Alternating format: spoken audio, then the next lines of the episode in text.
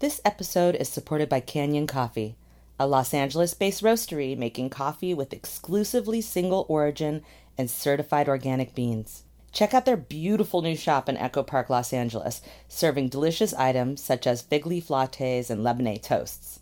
If you haven't tried Canyon yet, order a fresh roasted bag at canyoncoffee.co and enter winesplaining at checkout for 15% off your first order. Do it. You don't need that much money. I had like basically no money when I started my company and no investors and no anything. You just need a lot of hustle. So, you know, do it, whatever it is that you're dreaming about, do it. And also have fun doing it and love doing it and love the people you do it with.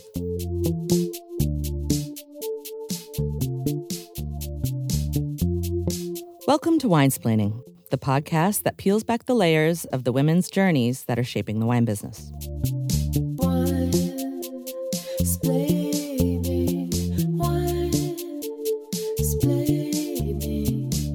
Am here with Amy Atwood for this Winesplaining episode. She is a wine porter and a distributor extraordinaire, and so, so many other things. All around, one of my favorite people. Not only do I consider her a truly close friend, but also a fierce businesswoman, a mentor, and an ally, and one of the main forces in the natural wine world. So often, people talk about sommeliers and restaurateurs and even wine buyers as being the stars and tastemakers driving what's new and hot in the market. I happen to disagree with this to an extent, as it's really the importers and distributors that are giving U.S. buyers our options to bring to consumers. I often refer to importers and wine reps as the unsung heroes of the industry. So I'm excited for everyone to hear us peel back some of the layers of Amy's life and how her industry works. Uh, and how she's gotten to where she is and where she's going. So, welcome to Winesplaining, Amy Atwood. I'm so happy to be here. so excited. I don't know what's going to happen. Lots of great things. So, I just before we dive into you know your life and past, I just wanted to share a quick story of how I first met Amy. So I was opening Perch at the time, which is a rooftop restaurant venue, and we weren't quite open yet. And it's an interesting venue because it was built on top of a 13 story building. And our office was on the original 13th floor. And it's kind of a matrix to get to where our office was. You have two elevators, there was no you know, uh, signs saying on where to go. And we were all around the corridor, like three hallways down. So it was a fortress, so to speak.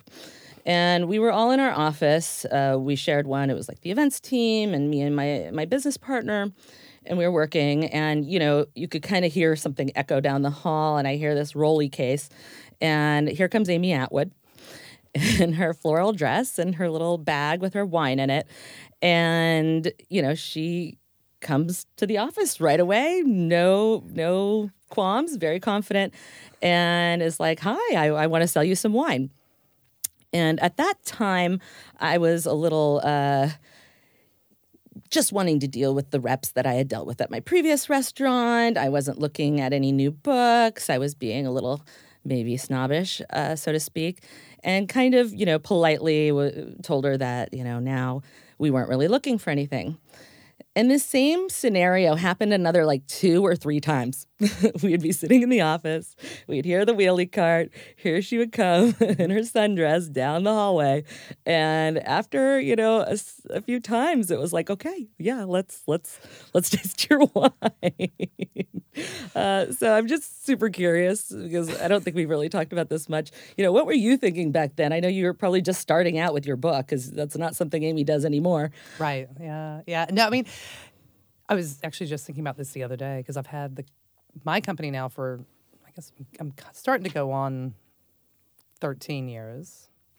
Uh, and I was thinking the other day uh, just about all the hustle in the first few years, and yeah, it was a new, a new company, a new portfolio, and also the the wines um, that I was selling, um, which were you know very small production natural wines, were also new to the California market for the most part.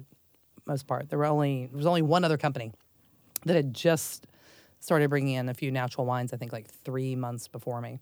So it was a tiny, tiny part of the wine industry back then. And, um, and I think uh, the wines, you know, were very unfamiliar to a lot of sommeliers and wine buyers. Um, so uh, it was, I mean, every wine sales rep or wine company owner, you know, has to hustle at the beginning.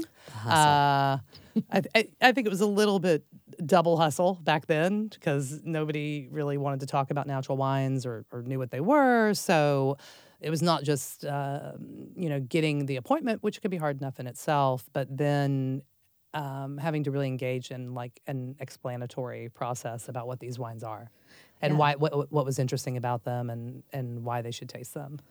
That makes sense. Um, so, for people who are listening, could you just give us a little elevator pitch of what is the role of an importer and what is the role of a distributor? Sure. So a wine importer is importing wines from, I mean, technically, it could be anywhere outside of California, but for the sake of this conversation, we're talking about outside of the US.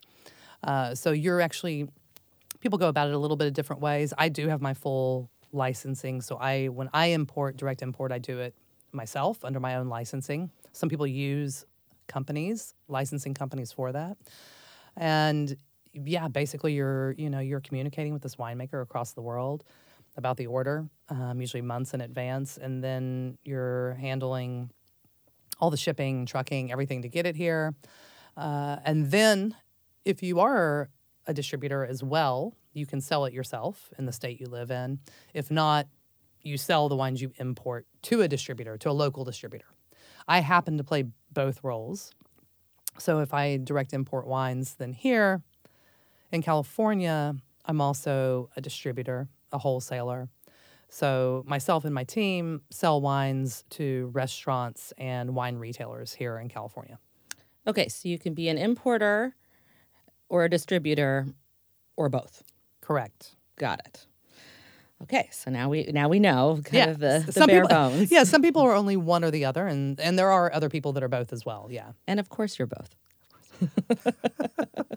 okay, so now let's let's kind of rewind everything and and kind of start a little bit at the beginning of time, Amy's timeline, and um, talk about uh, how you came to be. So I know you grew up in Texas.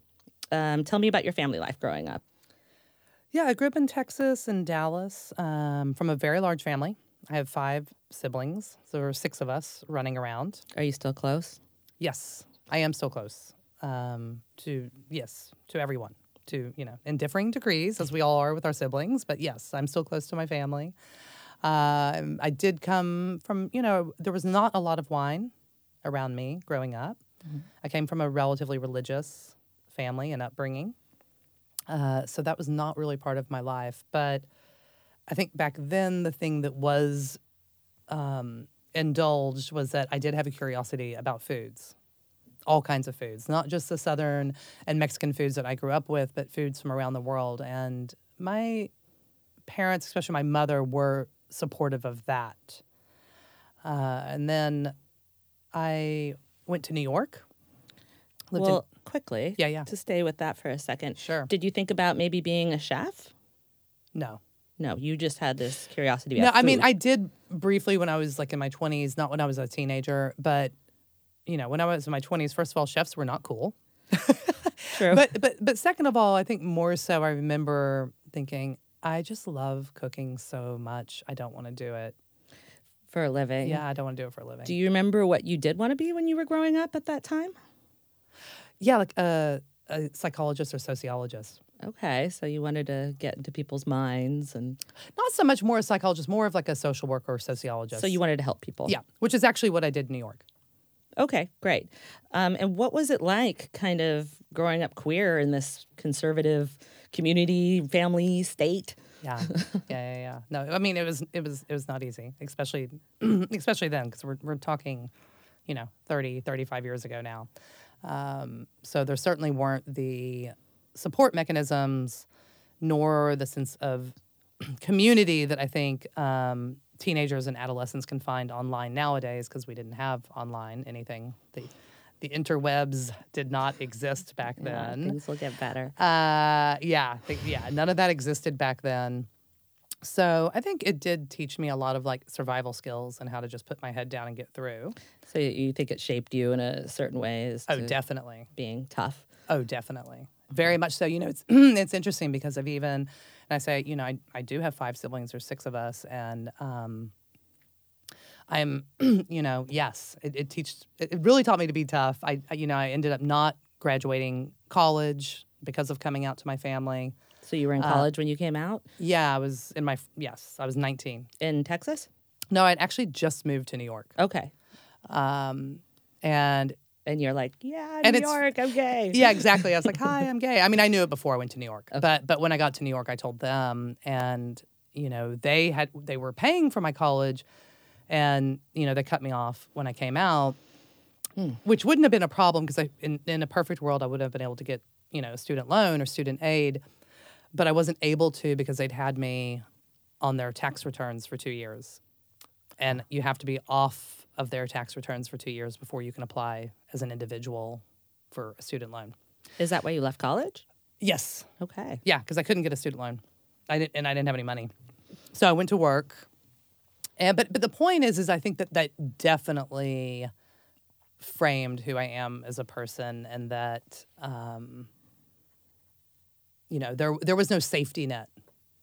I had to be the safety net, and I think scary. yeah, it's scary, but I think it also helped me become an entrepreneur.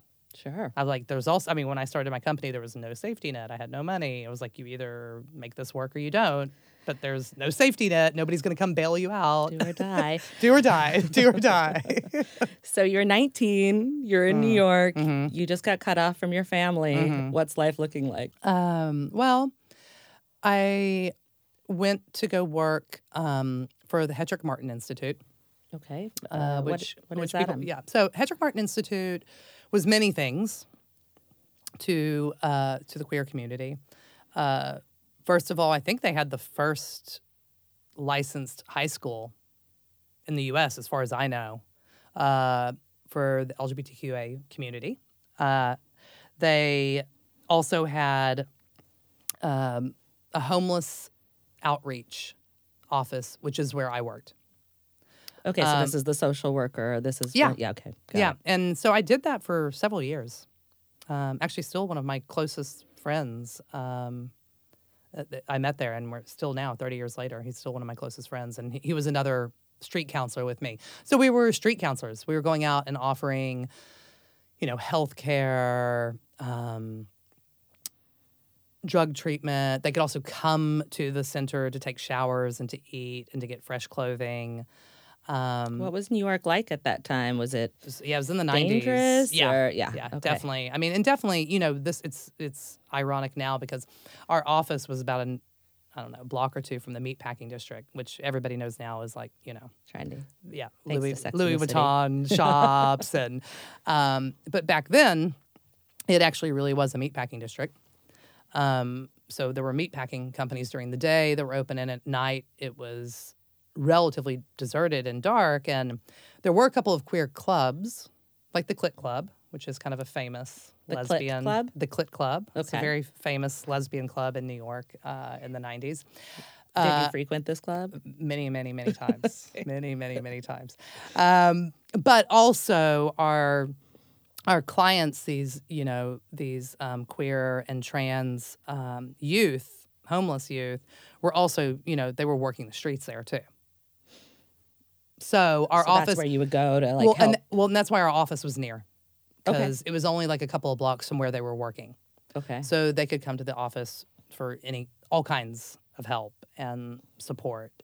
Uh, so yeah, I did that for about three years. Okay, and, and I mean, as a very young person, I mean, that must Yes. have been either. I mean, I think of some of the things that I did when I was young as either brave or stupid. Most likely stupid. uh, you know, putting myself in dangerous situations. Uh, but you know, that takes a lot of you know maturity, really. And maybe also, I think, you know, in hindsight, you know, coming out of this kind of traumatic being cut off from my family and all of that. And I'm talking about the emotional trauma, not the financial trauma.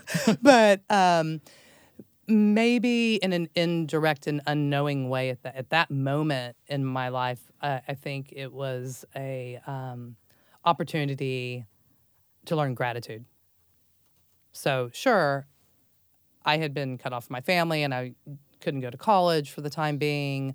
Um, but I was also actively helping these queer youth who, yes, were only a few years younger than me, um, who had even less resources. Do you still think of this now to this day? I mean, are these like lessons that Yeah. you learned and have kept with you? Yeah. Yeah. Yeah, Definitely. Sounds impactful. Yeah. Yeah. Okay, so what made you transition out of that role?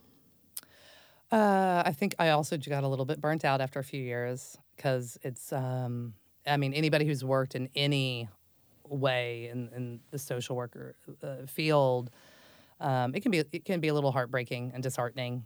Um, to, I mean, uh, for me, number one uh, was the trauma that our clients were having on the streets.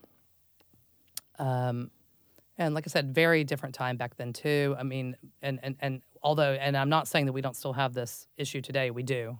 We definitely still have this issue today, um, uh, with both queer and I think even more so trans youth, um, being vulnerable, um, being financially vulnerable, not having support mechanisms, not having, as we said, safety nets, um, and you know, certainly I know there have been trans youth specifically back then, and I think it's still happening now. That because there there there is no that support mechanism, um, you know, working the streets was the only way that they could eat, Right. so to speak. Yeah. Um, so yes, I think after several years, I was just like, you know, I love all these kids so much, but I just don't think I can personally do this anymore. Like, I mean, you were a kid yourself in a yeah, sense. yeah, yeah. No, no, no. I was. I was quite young. Yeah, yeah. I was quite young. They were a little bit younger than me, but I was. I was still quite young. So it was. I, that was really it. Um, I felt like I, you know, I had done it for as much as as long as I could do it. Um, and then I kind of transitioned into. Um, you know, I, I, I did end up meeting uh, meeting someone and moving to Australia, Someone like, like an Australian lady. someone romantic. Yeah, a romantic partner. uh, and I moved, ended up moving to Australia, and I was there for seven years between Melbourne and Sydney, and that's really when I got into the hospitality and beverage sector. Okay, so you followed um, a lady friend to Australia, Yes. and yeah, as many of us find our- ourselves in the hospitality industry, it's just you know an easy way to make money. Uh, you know, c- quick money, have lots of time. Uh, you know, bartending, serving, all these Right, things. right, So you that's kind of what the outlet was for Right, you. Right. You can do, you can make decent money. You don't need a college degree. Yeah, Um, lots of time on your hands. Yeah. So, although it is funny because actually, well, I, I actually went to Australia. So, just to make the story a little bit more clear, I didn't follow someone to Australia. I, I went to Australia to visit um, a couple of friends, and then I ended up meeting my girlfriend, who I was with for um, seven years. Oh, okay. Um, but I actually met her at a job interview, as in she was interviewing She was me. your boss. she was my boss okay. she was my boss and she was about to open this big nightclub um What was it called? God, I can't even remember now. Oh, it's, that's too many. That's too many years ago. and we ran a few nightclubs together, so some of them I do remember the names of, but just not that, That one. first one, and you're ta- we're in Sydney, right? Uh, this was actually in Melbourne. Melbourne. Mel- This was actually in Melbourne. We did run a couple things in Sydney later together, but um, I do remember that when she called me in for the interview, um, I mean, I just looked at her and I was like, "Yes, I'm. I want. I want that. I want to work I for you." I want to work for you."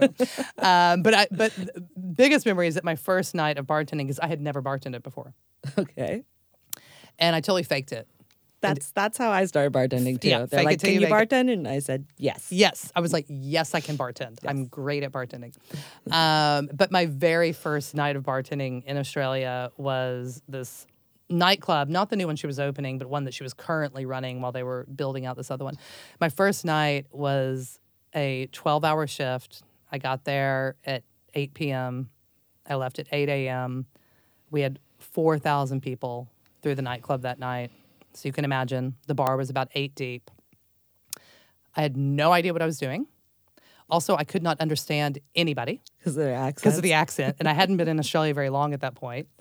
So, and there was just like pounding club. So everybody got vodka tonics. everybody got vodka tonics, or who knows what they got. But uh, anyway, th- so that was my baptism into bartending, which I did do for many years. I, I bartended for many years in Australia, and and then eventually became like a beverage manager, um, etc. But bartending was really um, the beginning of me getting into the beverage world. Okay. Um, and then we did go on to open several other places together. Did you get into craft cocktails at that point, or was it just kind of like club cocktails? Well, at the beginning, it was just club cocktails, for sure.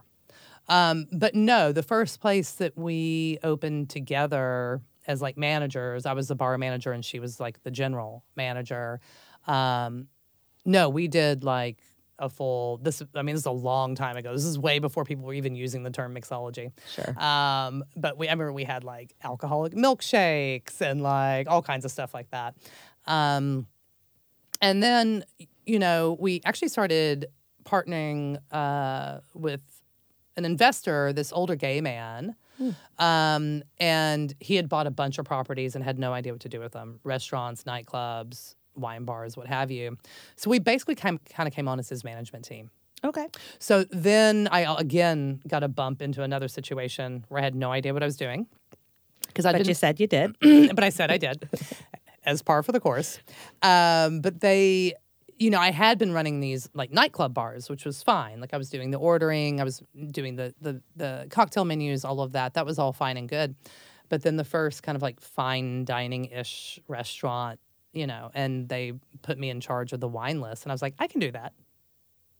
And So was this like the moment, the wine moment? that- well, I already kind of knew that I was obviously very interested in wine. Um, we were like, you know, we were. It was in Australia, and of course, there's some amazing wines out of Australia. So I mean, we were drinking wine, like my girlfriend and I, and with our friends, and um, I just didn't know much, but I knew I liked it, and I was around it quite a bit. We would even go visit wineries sometimes. So I knew I liked it and was interested in it, but I really didn't have any real knowledge yet. I mean, I literally didn't even know that you were supposed to like spit during a professional wine tasting. I'm like sitting there drinking. Wait, you're supposed to spit? No, I know, I know. It's so funny. it's so. I have told that story over the years many times when I'm meeting, especially with like new wine, you know, sommeliers or directors or whatever, just people who are new to the business. I, I try to tell them that story to kind of like, you know, disarm them, make them a little bit more comfortable, and be like, hey, I remember when I had no idea what I was doing.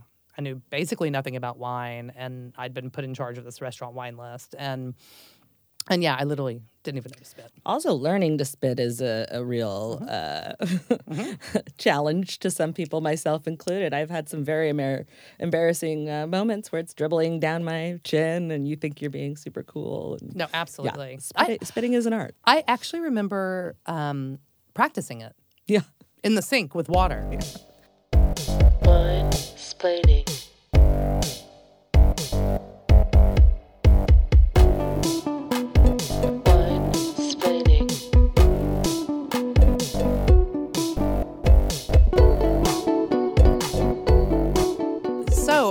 You know, I was like, oh, you know, I'm really interested in wine. That's kind of where I want to start focusing. And how am I going to like learn? So I just went out and bought all these books, like all the books I could find on wine.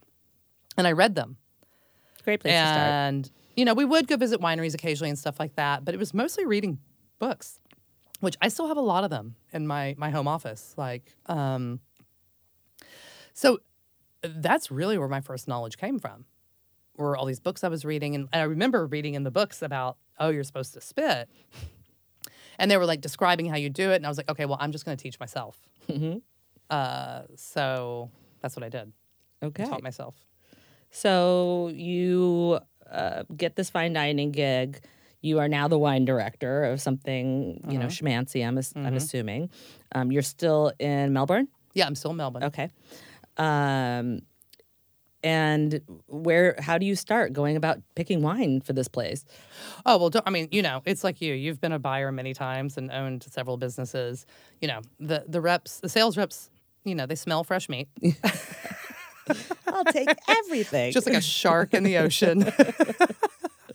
so I mean, it, it wasn't so much. I mean, the the sales reps and uh, you know started coming in like immediately, circling and and being like, I think you should do this, and you should do that, and you know, I think it's much like nowadays. Some of them, um, you know, became friends over time and and were helpful to my knowledge about wine. Um, so you know, th- I mean, to me, this kind of goes back to what you were saying at the beginning of the podcast is, and I, I believe this too, by the way, sales reps, they receive the, the less amount of attention and praise for their work compared to anybody else in the wine industry. And they probably do the most. They are definitely like the worker ants 100%. of the wine industry. They're also the most abused 100%. verbally and in every other way. Um, so, um, so yeah, So you leaned to start, you leaned on your your reps. Yeah, at the beginning. Yeah. Yeah, at the beginning, I was leaning on the reps. I was reading and learning, um, and still, you, you know, I, I think it's interesting to me because uh, my knowledge um, and my palate uh, for wine. I mean, even once I jumped in full time, which was like really in the late '90s. Um, I mean, it still took, you know, that was it took six or seven years of that, of, and that's when I was, was full time working wine and reading about wine and and buying wine, and um, it still took six or seven years before I knew like literally anything.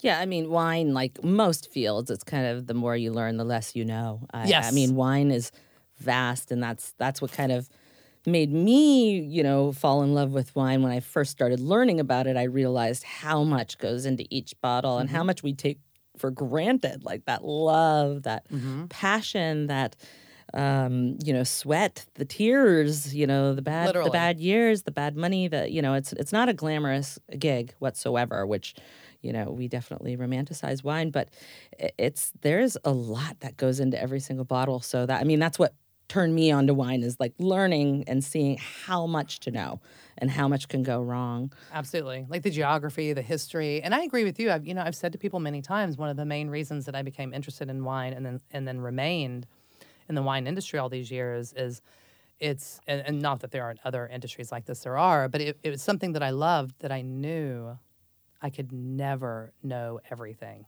Yeah. that I would always be learning, Yeah. and that appealed to me Yeah. because I don't like to be bored. I hear that. I think you and I are very similar in that sense where Yeah. we're always onward and upward. So, okay, let's go back to your your timeline so we can get to all the other things that you do. So, at this point, you're running, you know, this kind of multi establishments for this uh, uh, I was a beverage director, and th- so there was a big nightclub. There was a, a smaller wine bar. Um, there was a restaurant. So he ran several places, and I was the beverage manager for all, and I was doing all the purchasing. what was your all. partner doing at the time? General manager, so running like every So she was running all the employees. You were handling the Beverage. Okay, cool. Yeah, basically the beverage. Um, and then, then she also designed everything too. Matter of fact, she's still an interior designer to this day for hotels and restaurants and what have you around the world. Um, so, uh, yeah, so that was kind of like my day to day doing that. And then when my partner and I decided to part ways and I was coming back to the US, I was very clear in my mind. So you guys it just romantically wasn't working out. and Romantically, yeah. And that's when you decided to leave Australia. Yeah. You didn't want to stay there. You had built like a life there, Yeah, I had, but you know, I think uh, you know, I knew at that point, you know, I had been in uh, the hospitality sector for quite a while, and I knew I was ready to do something different. I wanted to get out of it. I knew I wanted to do wine, and I thought, well, I'm just starting a whole new chapter in my life anyway, so I might as well go back to the U.S. I haven't lived there in quite a while, and I'm, I'm starting kind of afresh anyway. So why not go back and um, but no, of course I had. Like I, you know, I had friends. I'd built a life. Um, so I went back to Texas for a couple of years. Texas, Texas. Yeah, yeah, yeah. So to- Dallas. yeah, I went back to Dallas for a couple of years. Um, you know, I think you know I'd been in New York for seven. I'd been in Australia for seven. So I'd been away for fourteen. Were you in your early thirties at this point, or Yeah. yeah, okay. Yeah, exactly. So I hadn't really seen or spent much time with my family at all, and and we had reconciled since they had you know uh, uh, disowned me, and you know I do have such a large family, and I thought, well, I'll go back there and decide which coast I'm going to go to because obviously I'm going to live on a coast in the U.S., either the east or the west. Um, but you know, it ends up that Obviously. yeah, obviously. but you know, it ended up being a good thing for in many ways. Those couple of years, I did, in truth, did get to spend a lot of time that was meaningful to me. Uh, In my- Texas. yeah, with my family, etc. But it also did give me a time to get my bearings. I did um, work for a couple of uh, smaller uh, distributors there that were doing not natural wine, but they were doing. But I was getting closer. they were doing like you know small production, like family owned. Like it wasn't you know. Um, although it's interesting because I did do about just about a year long stint at Glazers, which is basically like Southern wine and spirits. Uh-huh. So g- for people who don't know, Southern Wine and Spirits, it's there's like a few big, you know, um, companies. Uh, we'll get into what a book is maybe in a minute, but they are the ones that are supplying you with all the the main brands, you like know, big grocery store brands. big grocery store brands, and not just um, wine, but liquor. Everything. Um, so you know, uh, if you are a full liquor establishment, you generally have to deal with one of these Big- two, three giants. like big, yeah, big corporate um, wine distributors. So I did that for a year, which again I do not regret. I'm sure you learned a lot. I mean, Um, I learned a lot about these people are big for a reason, right? Right. Yeah, I learned a lot about how they operate, um, which was very important. Uh, but then I went to go work for a smaller In in Texas, still in Texas, still, So, still in Texas so a year. you're selling stuff to restaurants and Yep. and retail shops Yep. and things I, that. Yep. I was a sales rep. Um, so I went to go work for this smaller book that was doing really interesting, um, you know, small production and.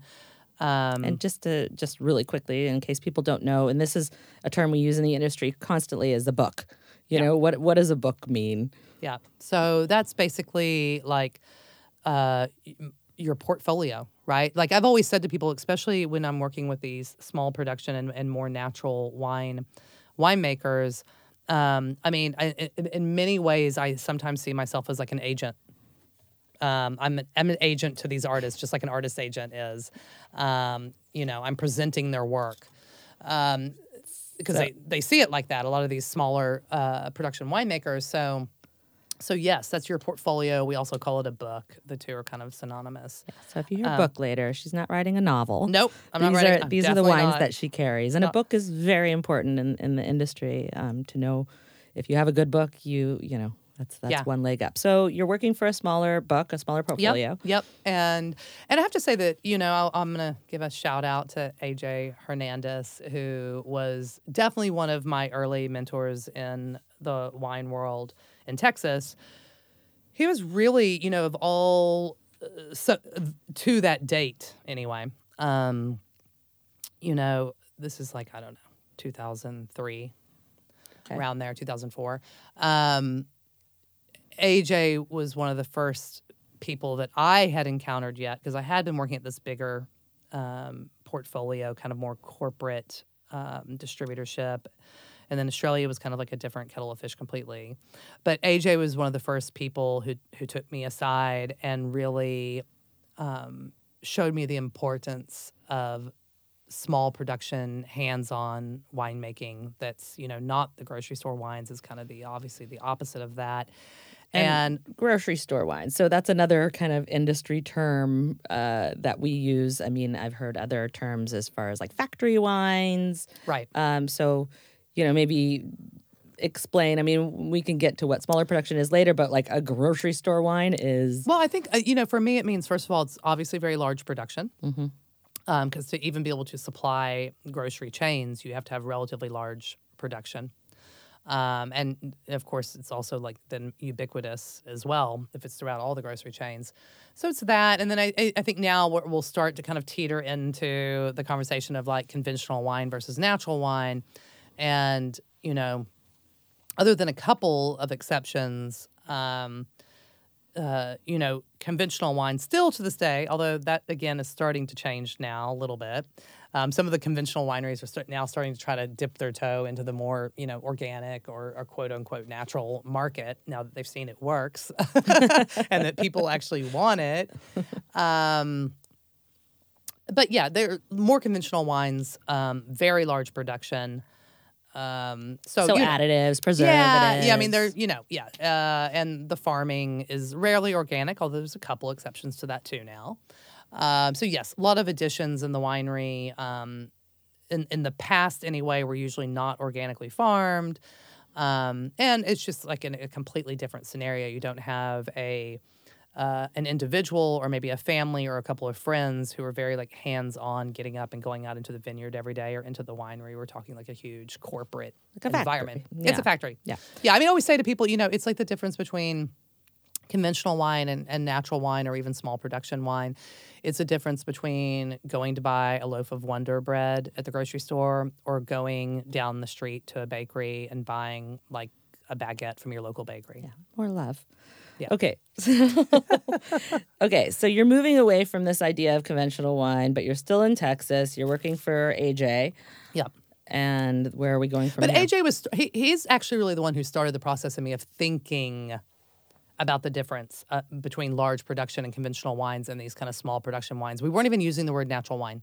Then. no, that comes way later in the well, world. not th- not too much later for me, but but yes, like it wasn't really being in the market. Yeah, it wasn't really being bandied about in the market. So, um, and I knew it was also time for me to, you know, choose a coast and get out of Texas. It had been great to spend time with my family, but I knew I wasn't going to stay there. And I'd already lived in New York, and I and I love it, and I still go there quite often. But um, after living in Australia, I just could not go back to living in New York. because of the weather. No, the weather and life li- life is just too rough. Like I li- I did live there, so I know that. Like for me, I was like, you know, I think I just want to be like near the ocean. Well, it might have been vineyards. Extra rough for you, mountains. Yeah. 90s meatpacking district. you Yeah, true. Uh, but anyway, so I, I went to work for uh, an importer, and um, I In California, I mean, what made you, you just chose a coast and you're like, I'm going to California. Did you have friends? yeah, yeah, yeah. I had, well, my brother was living here at the time, and I also had a couple other friends that were living here. Okay. So yeah, I had people here. There was a support system. I mean, to a, yes, to a certain extent, it was small, but there was something. In Los Angeles or? Well, it's funny because I did no, I did move to Los Angeles because my brother was here at the time, and I had a couple of friends here at the time.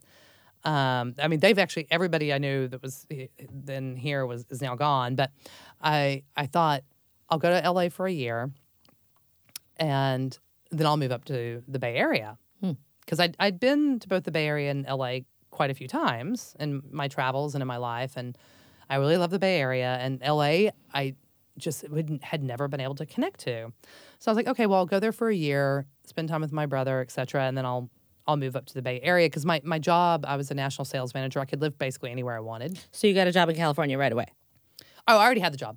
Okay, so you got it from Yeah. Texas. Yeah, they, they were connected. They were an importer that we did business with, and they were looking for. So AJ helped you get a job here, or you were still well, working AJ through didn't him? really help, but they were not happy that I left. But and, and actually, AJ had even left the company by then, and his partner was running it, so it was even more complicated. But but but it was an importer that I was doing business with in Texas, and she said, "I'm looking for a national sales manager," and I said, "Well, I'm looking to get out of Texas." So, um, but Were I already big or small? small. Okay. Yeah, yeah, small. Um, so I took that job and moved out to California. And again, it, it was it was perfect. It gave me a chance to kind of like get to know California, get to know the LA wine scene. But but I was traveling two weeks out of four because I was a national sales manager and I was covering like thirty states. So it's it's ironic because the first year or two I lived in LA, I was hardly here. Like I would be here for two weeks and then I'd leave for two weeks. So what does a national sales manager do? I mean, that's I mean, and it's also funny because this is before we even had like this is actually before we had our, our smartphones, and I had this some other GPS system, and the only places I knew in LA for like literally for like a year and a half, the only places I could drive to were LAX, um, around Silver Lake because I lived there, and to Venice Beach, and that's the only places I knew how to get to, for a long time. Um, with your Thomas guide. no, I had one of those Garmin like early days yes, navigation systems, and they were so bad. Like it would, you would always end up somewhere like crazy, Wow. like on a dead end street somewhere or something. Um, so a national sales manager, uh, you know, I was you're basically you know, you're the right hand to the owners if you're if it's a small company. Um, so I'm managing, you know, I think when she hired me, I, I think that she had about 10 distributors. So p- first part of my job was to add more distributors from different states, right? So I got us up to I think 30. So she's importing wines and she needs people to distribute them. Right. So she had about 10 states um, that she had distributors in. Um, obviously, she wanted to grow that. So I got, you know, uh, landed new distributors, um, but I also had to manage the existing ones as well. Bottom line is you're trying to open up more states with this portfolio, and you're then trying to sell more wine um, and building relationships as you go, and obviously all restaurants and, and wine retailers. So, you know, all of these experiences I had added to my knowledge and my comfortability and later opening up my own company. Because i mean basically being doing that was and i also ran all the budgets. Like i did a lot actually because it was a tiny company so like i did kind of everything um You which know- was which which was great though like I, I wanted to do everything because i learned everything i learned how to do budgets i learned how to do purchase orders i learned how to manage distributors sales reps and managers um Yeah, it's funny just knowing you, how I know you, and knowing you, uh, you know, as a business owner and getting to know you throughout the years since you started your company. It's so hard to picture you working for somebody. really is But as you tell the stories, it's almost like you were just, you weren't really working for them. You were just gathering information along the way. Yeah, it's interesting. I know it's true. I think I was always meant to have my own company. Um, but I think part of that was like the last several jobs in the wine industry I had, actually, really after that big corporate uh, company that I worked for. At, pretty much after that, m- th- most of the gigs I had, I was in charge of whatever.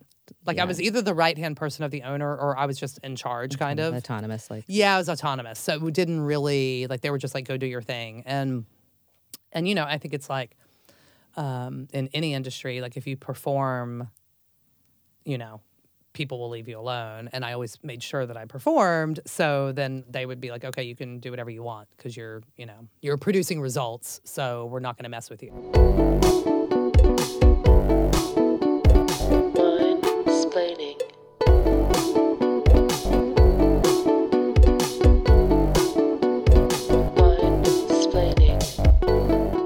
So, when was the moment that you were like, I'm ready to do my own thing?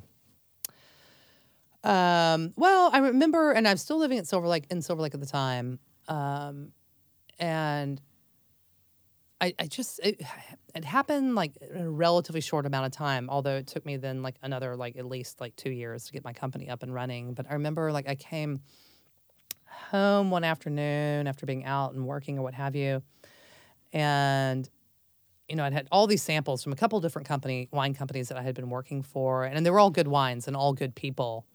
But I was Samples for your new business? like, no, no, no, from the for who I was working okay, for, Right, and, right, right. and uh, you know, and, I, and they were all good people and all good wines. But I was like, I don't want to drink any of these wines.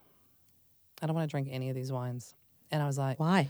I just they were just not my. I I had started drinking like, you know, more like Beaujolais and Loire and like um, lower alcohol, Lighter higher bodied. acid, lighter bodied wines, and I was being naturally drawn towards the style again and again, and and I was just becoming. You know, kind of slowly and quietly over time, that was my own palate was changing. Is this when like jammy California wines were big or? Yeah, I mean they were still pretty big back then. Yeah, I mean relatively, they were. Yeah, they were still pretty big back then, and yeah. So I just was like, you know, and and I, you know, even though I had like cases and cases of wine at my house at all times, I was still going out to buy like Beaujolais and Loire and lighter bodied wines, and it's what I was enjoying. And I remember one day being like, I know how to run an entire wine company now. I've been doing it for years. I also know how to sell wine. Why don't I just like put together a portfolio and sell wines that I actually like? and um, and that I'm interested in, and that I want to drink at night. Like I want to sell wines that I feel passionate about. Um, so that's where it all started, and I mean, I you know I went. And, And it- like I said, it was it, in some ways. I mean, it, it was hard and easy. Like we didn't. Um, nobody was really in California back then. The only other book back then that was bringing in natural wines was Farm, and they only started three months before my company. which So is we- still around and thriving. Yep. And so this was uh, just, you know, you want to drink your wines, you want to sell your wines. So this was more of a natural progression than doing a restaurant or a retail shop. You just you, because you were working in distribution, it just felt right. Yeah, and uh, yeah, I think I, I'd been working in distribution, and it, it's what I knew the best. But also, um, for me personally, um, restaurants I didn't want to do anymore because I didn't want to be. I, don't, I didn't want to be working nights, like five or six nights a week. I just didn't want that lifestyle anymore. I'd done it before. Um, and retail too. You know what does appeal to me about being a distributor and importer is that I have a lot of freedom of movement, and you don't see the same person or the same place every day. You're on the move, which appeals to my personality. Because back then, as you said, um, I mean, now I've got six sales reps, um, some you know, at slash managers, uh, and back then it was just me. So I was, you know, on the road hustling with my bag, like every single day. I was running around town, seeing all kinds of people, having all kinds of conversations, and and interesting conversations. Because as we talked about earlier, um, no, there's not a single person that, not a single sommelier, wine director, wine uh, retail shop owner, not a single one that I went to go see back in those days that had any idea about what I was talking about or what these wines were about. Natural wines were completely unknown. Um, yeah, I mean, not to cut you off, but when you know I first started buying wine, you know, I, I was always looking for you know different, obscure, small boutique, Mm. and those were like more the words that things were around. It was you know Mhm. organic, biodynamic, small Mhm. production. Those Mhm. were the things that we were talking about. The actual word natural, um, I feel like, has only really become this wildfire catchphrase, and maybe Mm-hmm. the last like.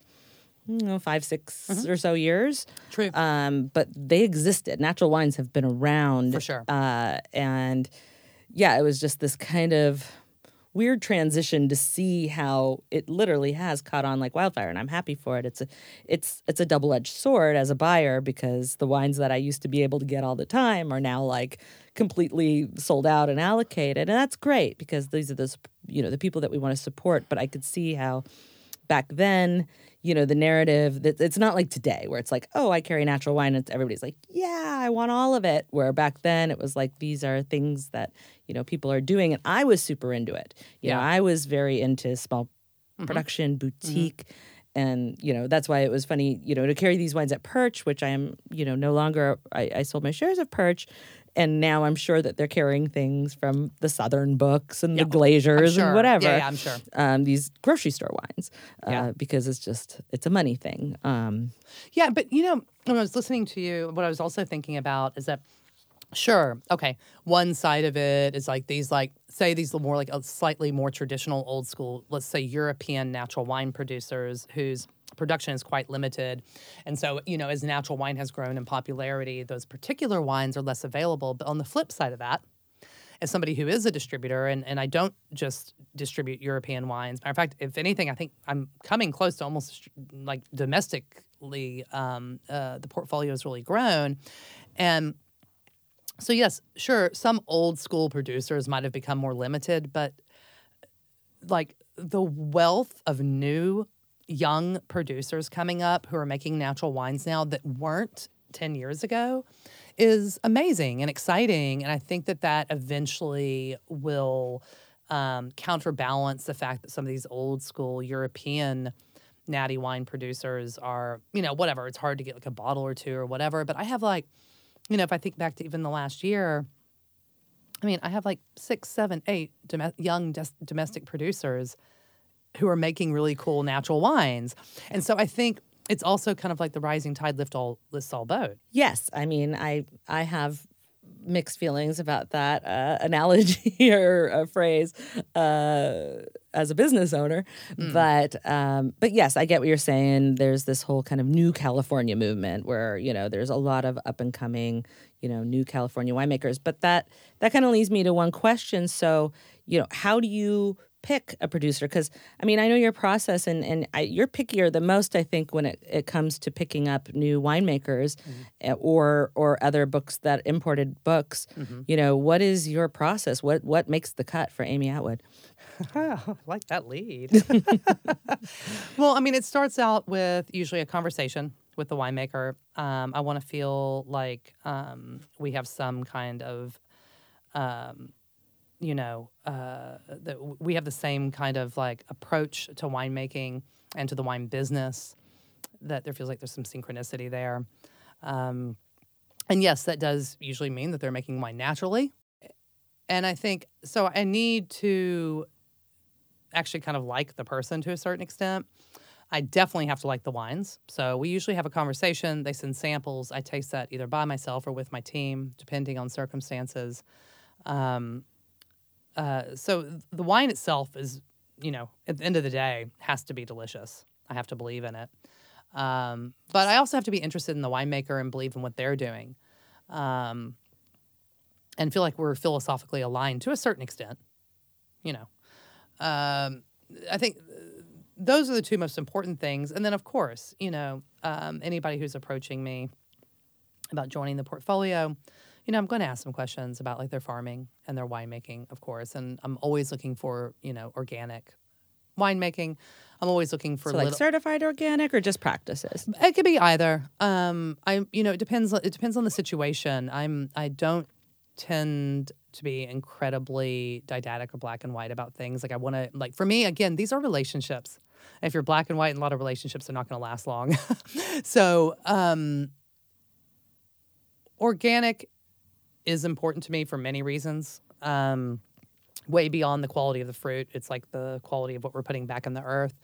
Um, you know, but however, there have been people over the years that when I started with them, like, you know, I like I, I have several actually winemakers that I can think of that um where this has happened, but one in particular that came on early, you know, early on, like 12 years ago, I remember I said, Hey, like we were talking through all the vineyards and I said, How many of these vineyards are organic? And they were like, Well, you know, only about 50 or 60% of them right now. Um, and I was like, well, okay, well, let's keep this discussion happening. And I'd love to, you know, obviously, I, you know, and they were like, yeah, that's what we want too. And now, 12 years later, they're at like 90% organic vineyards. So it's also about like creating change through relationships and conversation. Because I know that um, there are some hardliners out there. um, but for me, it's more about the relationship. And it's also about, you know, believing in winemakers. Um, you know, it's interesting because we, we have this conversation, um, you know, about where and how we want to put our support. And, and the same with even the winemaking. Uh, again, about 90% of my portfolio is, is native fermentation, right? Native yeast fermentation. There's not chemical or lab produced yeast that's added to the wines. But there's also been winemakers over the years that I have picked uh, for my portfolio, knowing that they're not using native yeast yet, knowing that they have a plan to get there. Um, but again, um, I'm not a hardliner with that. I'm more interested in the relationship. I mean, for exa- example, uh, Insiki and Bella from you know Aslina, you know, I had a conversation with her about this, um, specifically around native yeast, um, and she was like, "Yes, I can't wait to do it where I can afford to have my own winemaking facility so that I can use native yeast because right now I'm having to share with someone and they're inoculating." what can you just really quickly describe the difference between native yeast and inoculated yeast Well, native yeast is coming in on either the grape skins um, or stems, um, and and or it can sometimes just be present in the winery, in the barrels, or even in the general atmosphere of the winery. Um, but it basically means you're not adding a laboratory produced yeast. You're letting whatever yeast is either in the winery or on the grapes naturally start the fermentation instead of doing it with a lab yeast. And again, this one goes back to my Wonder Bread versus baguette because you know a sourdough baguette from your local bakery is started with a, a natural like mother starter yeast. Um, and then Wonder Bread is obviously packaged yeast. So it's kind of again, that's kind of a good. I've always loved that parallel.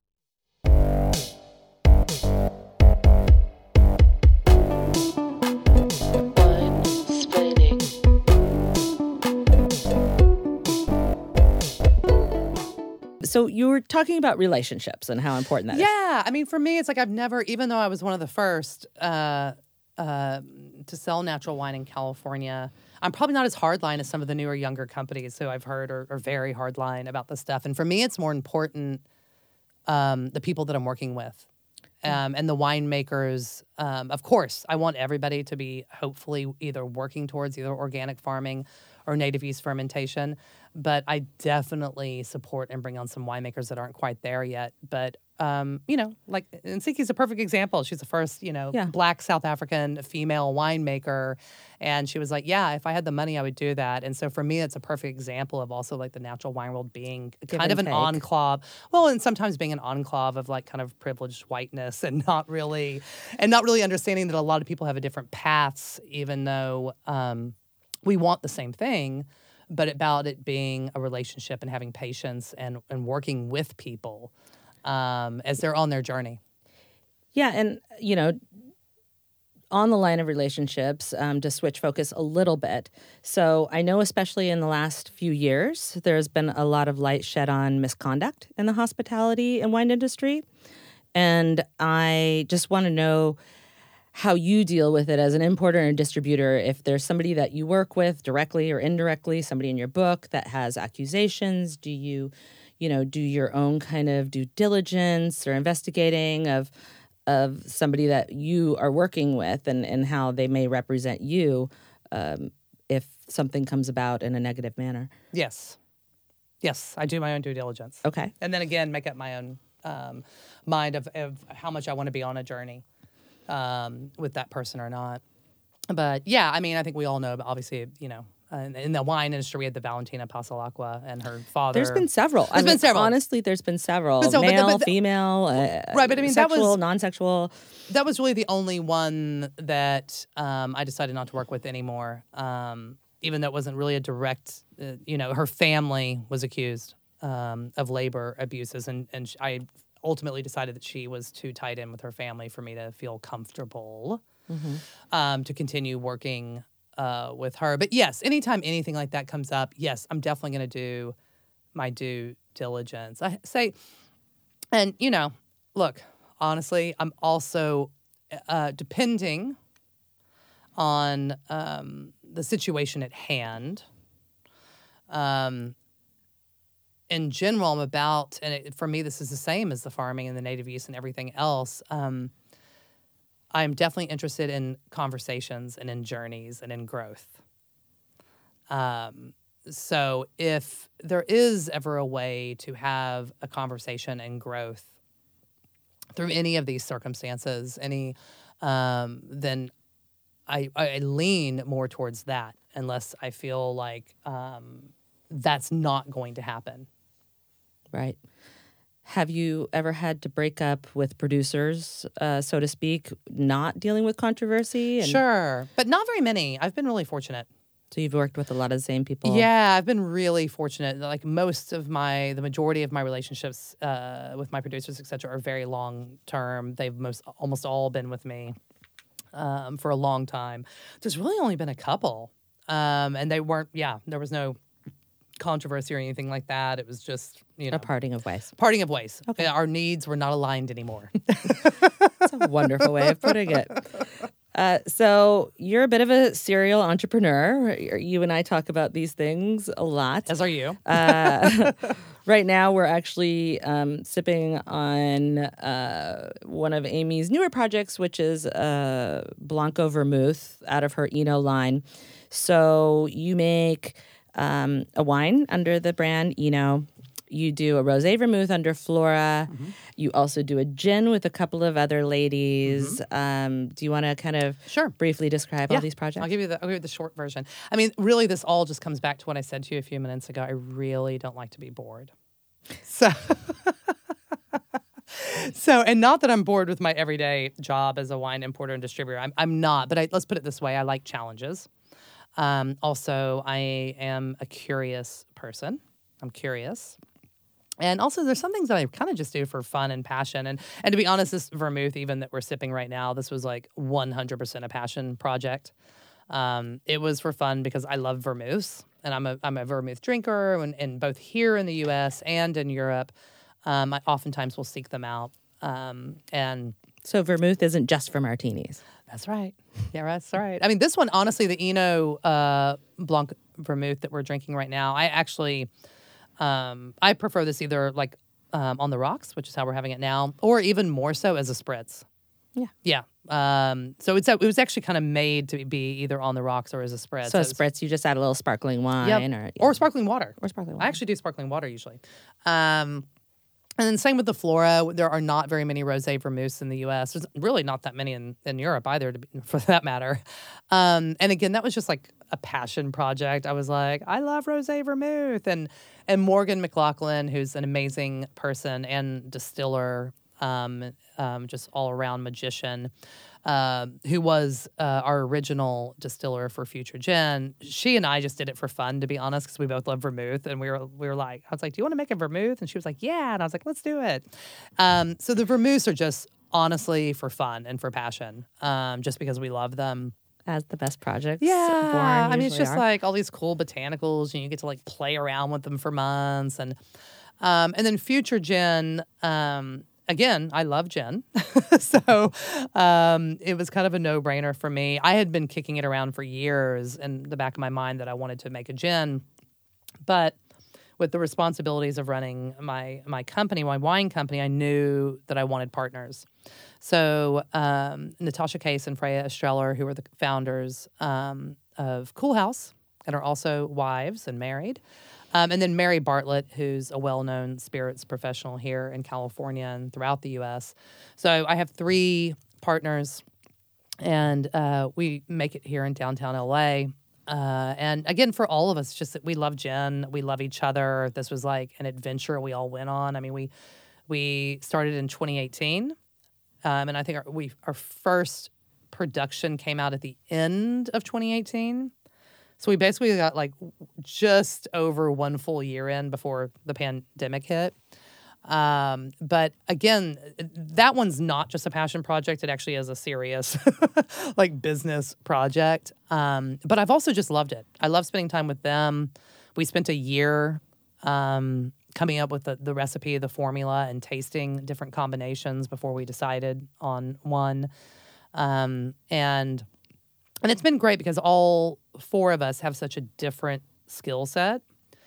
And since, you know, over time, since 2018, we've all had different amounts of availability. And so there have often been times where one or the other of us would take on more running of the future gin um, company. Like actually, Freya Estreller is is doing most of it right now. Mary Bartlett was before. I have at times, you know, before that. So it's been um, a nice balance between all four of us, and when really fun- partners work. yeah, when partners work, it's great, and they all, yeah, yeah, yeah, yeah. But that's what I mean. We've all had times for either personal or professional reasons where we're like, "Hey, I, I need to, I, I'm not going to be as available for a few months," and the other one will be like, "Okay, I'll pick up." So, um, it's Yeah. been good that way. and for you know other art- entrepreneurs out there i mean with somebody who is wearing many hats and has you know some very successful beautiful hats uh, so to speak um, i mean is there any tips that you have to how to organize your time i'm asking for a friend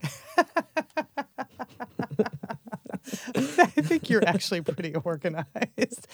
But I mean, I think what always helped with me is like, um, I had been used to working from home for many years, even before I started my company. Um, I am not somebody that has a problem getting up in the morning and answering emails and like prioritizing my time. And I think it's actually really small things like that. And I mean, I always tell like my sales reps, especially new sales reps, I'm like, the most important thing you can do is be out there seeing clients. And truly, as as you started this podcast with, um, my first few years, that's all I did was go out and see clients all day. Every, I mean, if I you remember. came down that hallway once i would have never seen you i mean i would have never sought you out i mean everybody's different but you know that persistence really spoke to your confidence like i'm like do I need to be? I I think I need to be carrying her wines. She seems so confident about it. I, I am I a fool? Not I to? mean, yeah, it's about getting. I, I think uh, in the wine business, get up, do your emails, and then go out and see your clients and spend all day seeing your clients. Because again, all of this comes back to relationships. Yes, relationships. Yeah. Isn't that life? So um, I know you love to do all these things, and and we talk about things all the time. I mean, do you ever think about where you see yourself in ten years? Um. Well, I do. Um. Still, I, I mean, still very similar to what I'm doing now. Um, as my wine company continues to grow, and I have such an amazing, amazing team. Um, I really do. I'm so fortunate to have the team that I work with.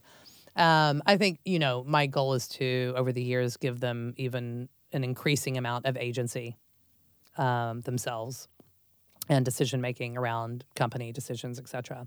So, So- delegating responsibility. Yeah, I mean that I'm already doing, but I think just more agency. Like I want them to be able to be even more involved in some of the decision making, etc. And that will happen. That will happen, and it, it is happening to a certain extent. Um, but it will. I think I see that continuing to happen. Um, and same with Future Gin. Like we're we're we're growing. We're about to go into about three or four more states right now, and um, so same path. And I'll probably keep doing little fun, weird little vermouth side projects, and I'll you know, just because those things bring me joy. They aren't even really about the money. That's just like for fun. Yes, I'm. I mean, we. Yes, we talk about this often. Uh, so the idea is to kind of slowly enjoy the fruits of your labor Of course. and just have fun. yeah, exactly. Yeah, hard work. I mean, it's interesting, you know, being somebody who loves to work too. You know, you you do see these kind of end goals where it's like, oh, what if somebody came in and offered me, you know, X amount of dollars to buy me out of what I'm doing now, which I love. I would consider it because there's always going to be something like I'm always going to have an idea. I'm always going to have something. Right. I, f- I feel the same way. Like, uh, yeah, I feel the same way. Um, Even if something's your baby and your passion project. Yeah, I mean, and also I feel the same way, and more so that just also that like I'm always going to be working on projects always until I like keel over. Yeah. because it's just my personality. So what gets you out of bed in the morning? Mm, I mean, um, really Pilates. it's only because my Pilates instructor comes to my house. Um, but I mean, that's literally what gets me up in the morning. But once I'm there, no, I mean, I enjoy what I do. I literally do. Like, I enjoy working with my team. I like all of them. I like when we talk on the phone and we see each other. And, uh, you know, a lot of them make me laugh with their emails, even if we're complaining about something. Um, I enjoy the winemakers I work with. I enjoy my clients. Um, so, like, I enjoy what I do. I mean, most of the time, you know, every once in a while. We have our days. We have our days today. Was yeah, we have our days, but I mean, I I enjoy, I enjoy what I'm doing. yeah, I. Uh, I enjoy the en- people I'm doing it with. I enjoy what you're doing too.